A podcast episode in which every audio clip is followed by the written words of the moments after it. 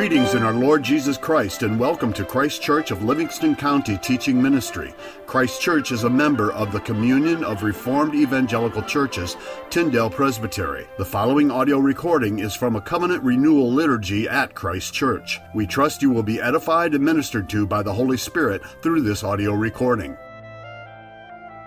Our call to confession today comes from 1 Corinthians chapter 12, and though it doesn't speak directly to confessing sin, it does speak to the unity and diversity of one body in Christ. So 1 Corinthians 12, starting at verse 12 For as the body is one and has many members, but all the members of that one body, being many, are one body, so also is Christ. For by one Spirit we were all baptized into one body, whether Jews or Greeks, whether slaves or free, and have been made to the, drink into one Spirit. For in fact, the body is not one member, but many. So Christ and his church form one body, head and, member, head and members. Each member has its own form or place or use.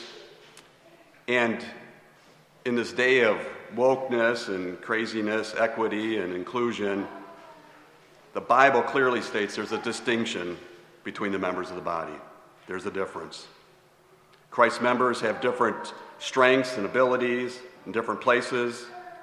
We should do the duties of our own place and not murmur or quarrel, slander, or be jealous of the others. All the members of the body are useful and necessary to each other. And just as the members of, uh, of the natural man, body of man are all held together by muscles and tendons and ligaments, members should also be Christ's members should also be closely united by bonds of love. The good of the whole should be the object of all. All Christians are dependent on one another. Each is to expect and to receive help from the rest. Let us therefore have more of the spirit of peace and unity in our faith.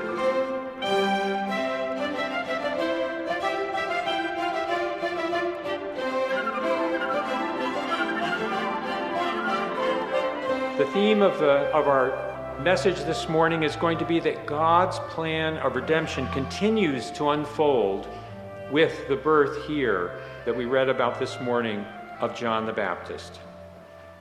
This passage opens where, where people are rejoicing.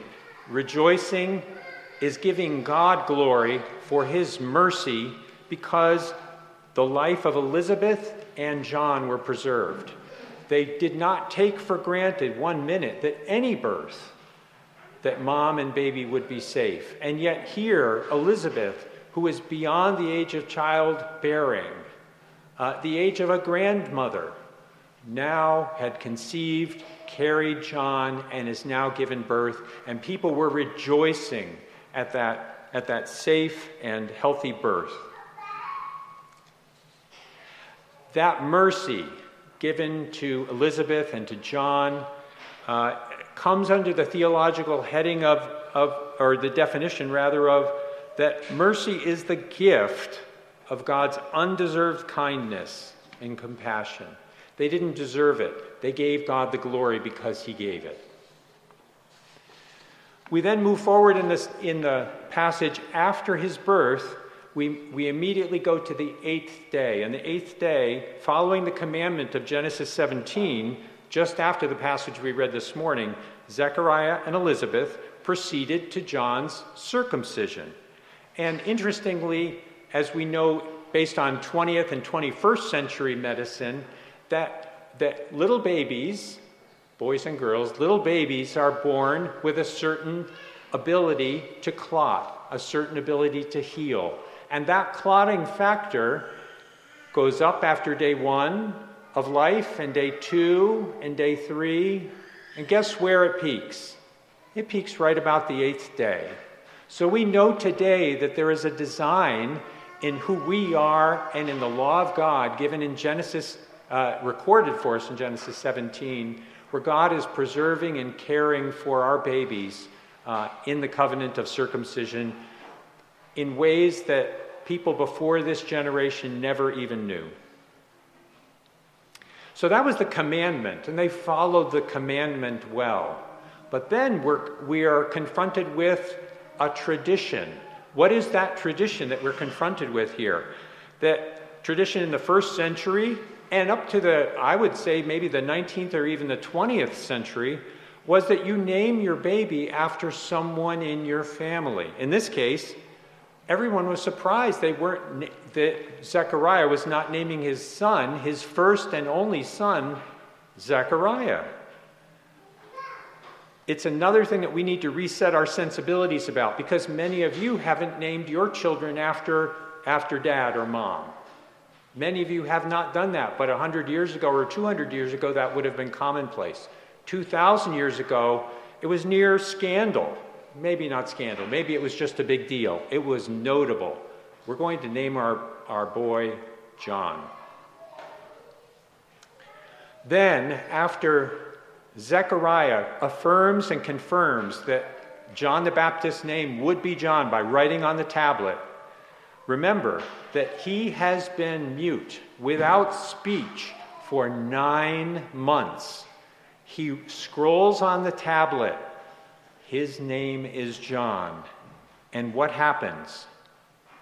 Zechariah is now able to speak, just like that. What an incredible moment for Elizabeth, for Zechariah, to come to that, come to that conclusion because Zechariah knew very well, had been probably thinking every day, why has God taken my ability to speak? It's because I wasn't faithful.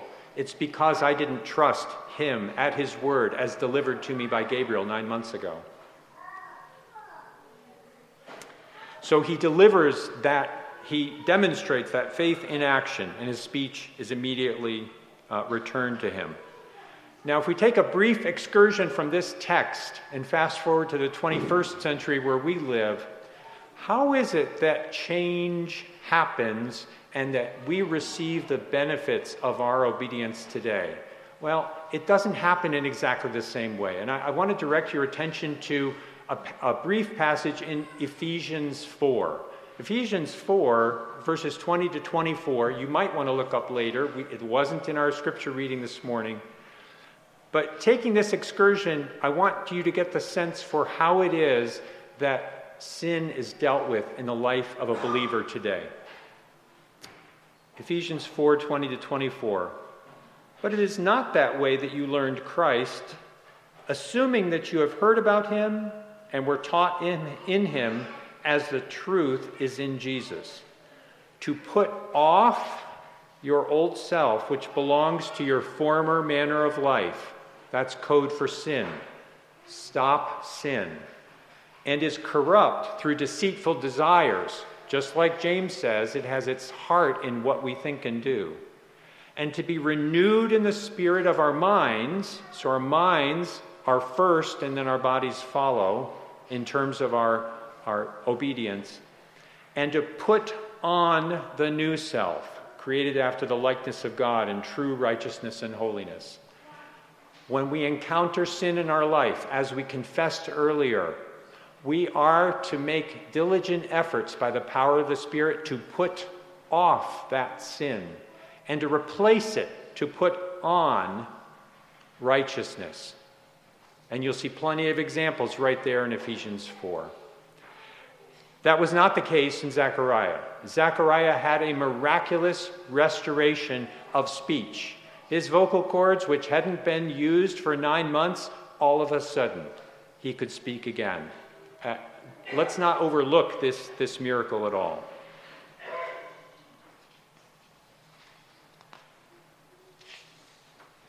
We then go to Zechariah's prophecy, and I do want to take note, first of all, of Luke's introduction to Zechariah's prophecy to him.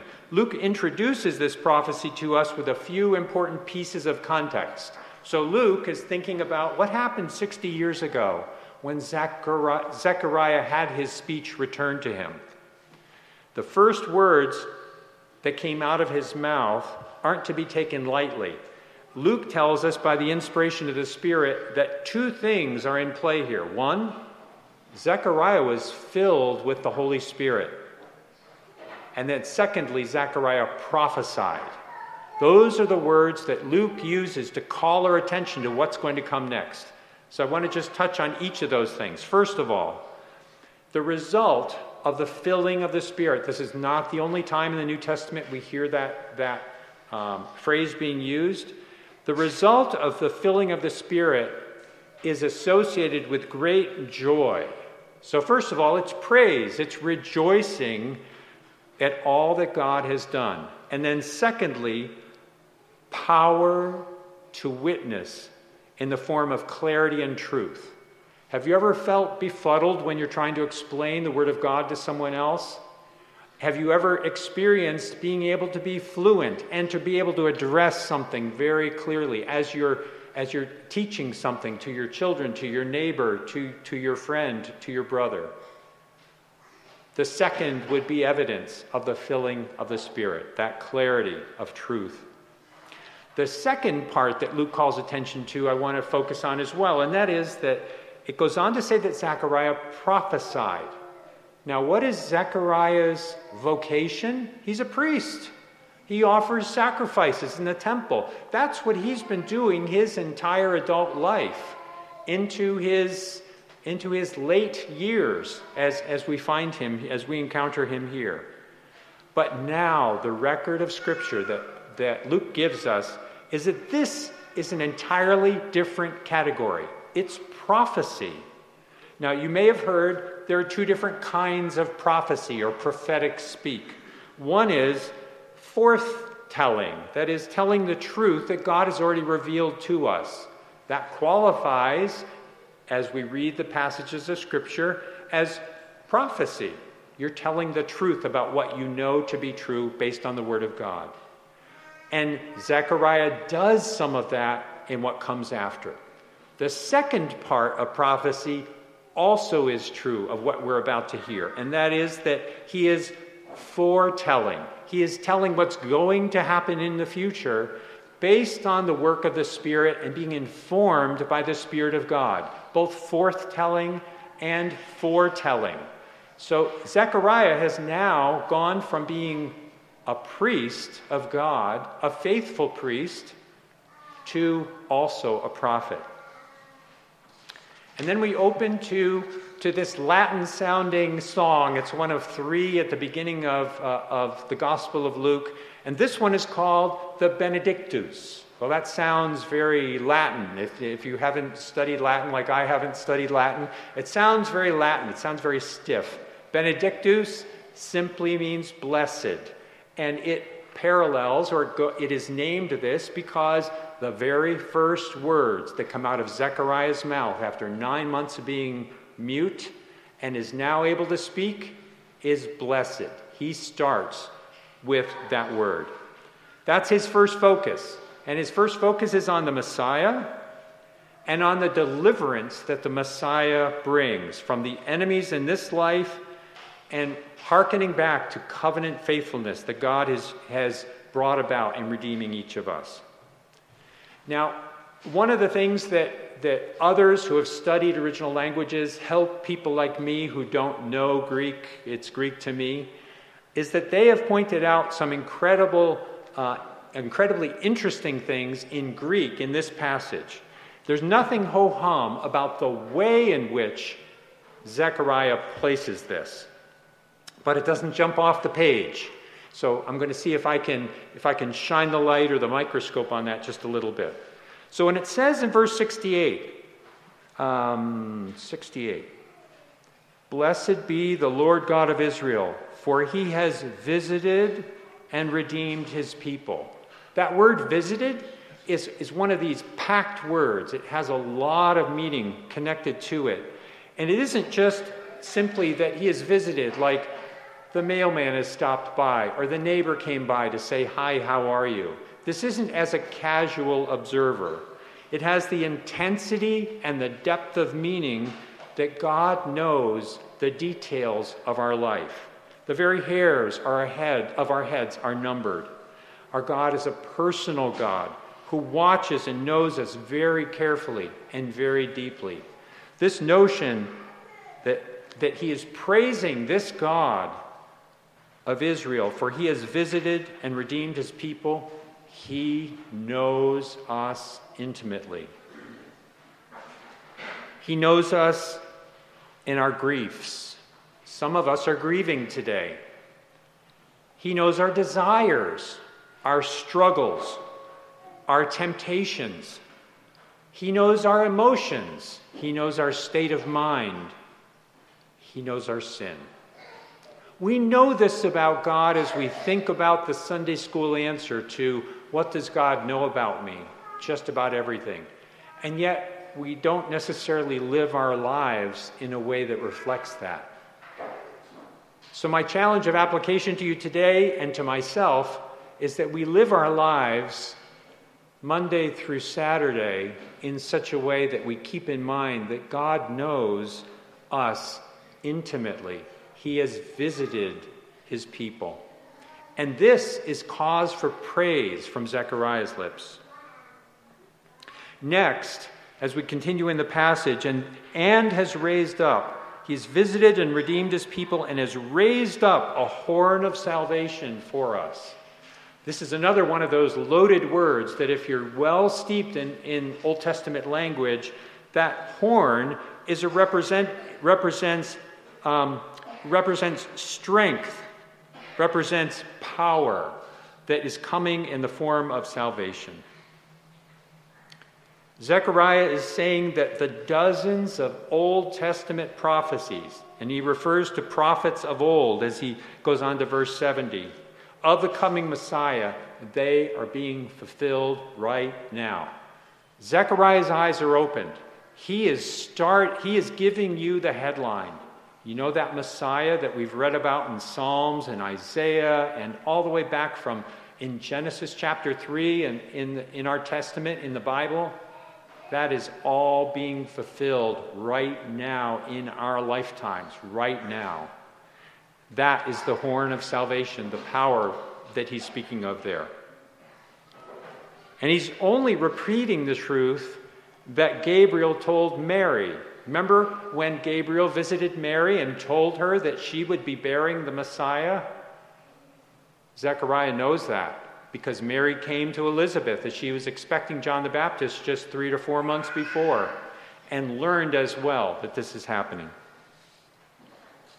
Then, as we move forward to verses 71 through 75, Zechariah draws from his richness of understanding of the Old Testament and he fluently knits together key phrases and words from Psalm 105, Psalm 106, Micah 7, Leviticus 26, and Genesis 17 that we even read this morning, and Zephaniah 3, and even more.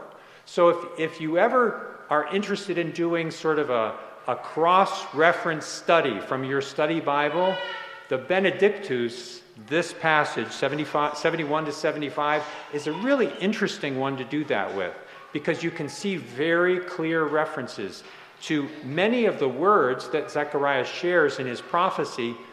You see many references that have direct links back to quotations in the Old Testament. So, what does it mean to be a beneficiary of this horn of salvation, as we heard? That we'll, we shall be saved from our enemies and from the hand of all who hate us, to show the mercy promised to our fathers and to remember his holy covenant. That's the Abrahamic covenant. The oath he swore to our father Abraham. He doesn't make us guess which one it is. To grant us that we, being delivered from the hand of our enemies, might serve him without fear. Fear has been used incredibly in the past hundred years to manipulate people. And yet we have a solution to fear, and that is faith. That is faith in the Lord Jesus Christ and all that he's done, the, the awesome horn of salvation that is before us. That we might serve him without fear in holiness and righteousness before all of our days. He concludes this, this beautiful portion, the 71 to 75, with the true purpose of life. Has anyone ever asked you, or have you ever heard anyone ask, what is the purpose of life? There are a few places in the Bible that operate and that focus on different aspects of it. This, I would call your attention to be one of them. The true Christian life. What is it about? It's about rejoicing in God our Father, not in fear, always having two things in view holiness and righteousness. That's worth contemplating. That's worth thinking about. And if we go back just for a moment to Ephesians chapter 4 and we apply that, if your life is characterized by fear, put on faith. Put off fear. Put on faith. If your life is plagued by life dominating sin, put off that sin and put on righteousness and holiness. Do you see the application of this? Take those components of our sinful life that don't belong here anymore because we're a new creation and replace them without fear in holiness and righteousness. It's interesting as I was as I was doing some preparation and study here that this passage even makes it into the thinking of the Westminster Divines when the Westminster uh, Divines were, were crafting the Westminster Confession of Faith. This, these last few verses of Luke chapter 1 find their way into um, chapter 20 of the Confession of Faith, how we are to live our lives. So I'd encourage you, take a look at, at chapter 20 if you have a moment. Um, it's a blessing. And then, as we go back two weeks ago, as we proceed in the text, as we go back two weeks ago to the first Sunday of Advent, we read the first 25 verses of Luke chapter 1. So we're, we are now at the conclusion of Luke chapter 1. It's been a long chapter, 80, 80 verses. Verses 13 to 17 are relevant to what we're talking about right now. So, what exactly did, let me remind you, what exactly did Gabriel tell Zechariah nine months ago? So, again, Zechariah is prophesying. What happened? What did Gabriel tell him nine months before when he then lost the ability to speak? In verses 13 to 17, this is what Luke 1 says. But the angel, Gabriel, said to him, Do not be afraid, Zechariah, for your prayer has been heard, and your wife Elizabeth will bear a son, bear you a son, and you shall call his name John. And you will have joy and gladness, and many will rejoice at his birth. Look at the fulfillment of what Gabriel told him nine months ago. You're going to have joy, you're going to have gladness, many are going to rejoice. For he will be great before the Lord. And he must not drink wine or strong drink, and he will, will be filled with the Holy Spirit even from his mother's womb and he will turn many of the children of Israel to the Lord their God. And he will go before him in the spirit and power of Elijah to turn the hearts and fathers to the children, and the disobedient to the wisdom of the just, to make ready for the Lord a people prepared. Gabriel gave Zechariah a clue he said, This is what's going to happen. Now let's pay attention to what Zechariah says nine months later. that might have been sort of burned into his brain. It, he may have been reminded of it by the Holy Spirit, by the filling of the Spirit. But let's look at that prophecy that Gabriel first shared with Zechariah, and Zechariah is now sharing with everyone who will listen, including us. And you, as Zechariah speaks to John, will be called the prophet of the Most High. Exactly what Gabriel said. For you will go before the Lord and prepare his ways to give knowledge of salvation to his people and the forgiveness of sins, because of the tender mercy of our God. Watch this part whereby the sunrise shall visit us from on high. That's not the S O N R I S E. That's S U N. The sunrise shall visit us from on high to give light to those who sit in darkness and in the shadow of death, to guide our feet into the way of peace. You might remember that that's a quote from the very last scripture passage we looked at. That's, that sounds a lot like Malachi 4, chapter 2. The sunrise from on high We are flooded, flooded with the light of God's love. If it seems dim and distant, that's not because it's not there. We are flooded with the love of God. And then Luke, in his characteristic way, brings us incredible focus to the Benedictus, this, this brief paragraph. How long would it have taken Zechariah to say these words? Maybe a minute or two. And then the last verse of what we know as Luke chapter 1, this is what Luke says. And the child grew and became strong in spirit. That's John the Baptist. And he was in the wilderness until the day of his public appearance to Israel. He covers 30 years. He, John grew up. He grew up in the wilderness. That's all I have to say about that. The details of John's growing up, they're not important to us. If they were important to us, the Holy Spirit would have provided them to us. So all we have is, is that, and I, for one, am happy with that. I'm good with that. So, as we enjoy this Advent season, as we prepare and, and move now to a, to a time of application, I'd like to appreciate a few things about what we read this morning. Two. So, I, I guess I went from five or six points of application to one or two last week, and I'm, I'm now settling in on two, I think, this week. I would encourage us this week to spend time in God's Word. Each of the three characters that we have watched closely in Luke chapter 1 show us that they were very familiar with God's Word. Mary, Elizabeth, Zechariah, They've even memorized portions of it. So this week, spend a bit more time in the Word. Read one more chapter this week than you did last week. Memorize one more verse this week than you did last week.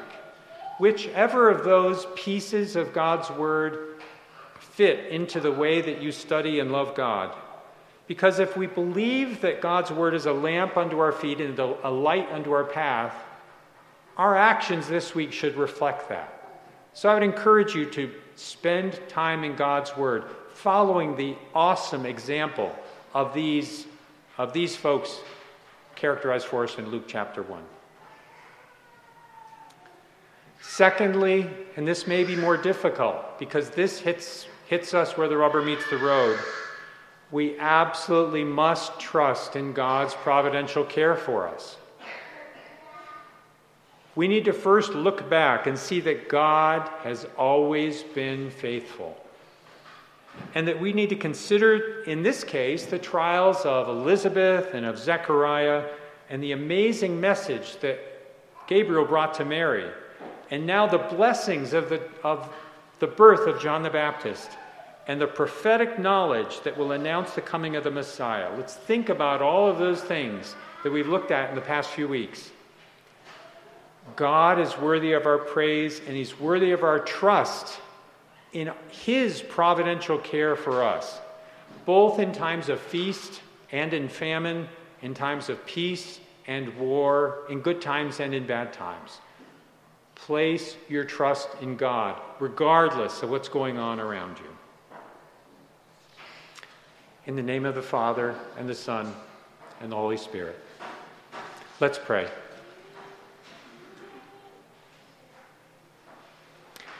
Heavenly Father, we praise you for your providential love and care for us and for those who have come before us, like Zechariah and Elizabeth. Thank you for preserving these words of the Benedictus, Zechariah's prophecy as a heartwarming reminder of your providential love and care for us over thousands of years. Bless us this week as we move from anticipating the celebration of Jesus' birth to a time of celebration of his birth, from anticipation to celebration. And we sing as he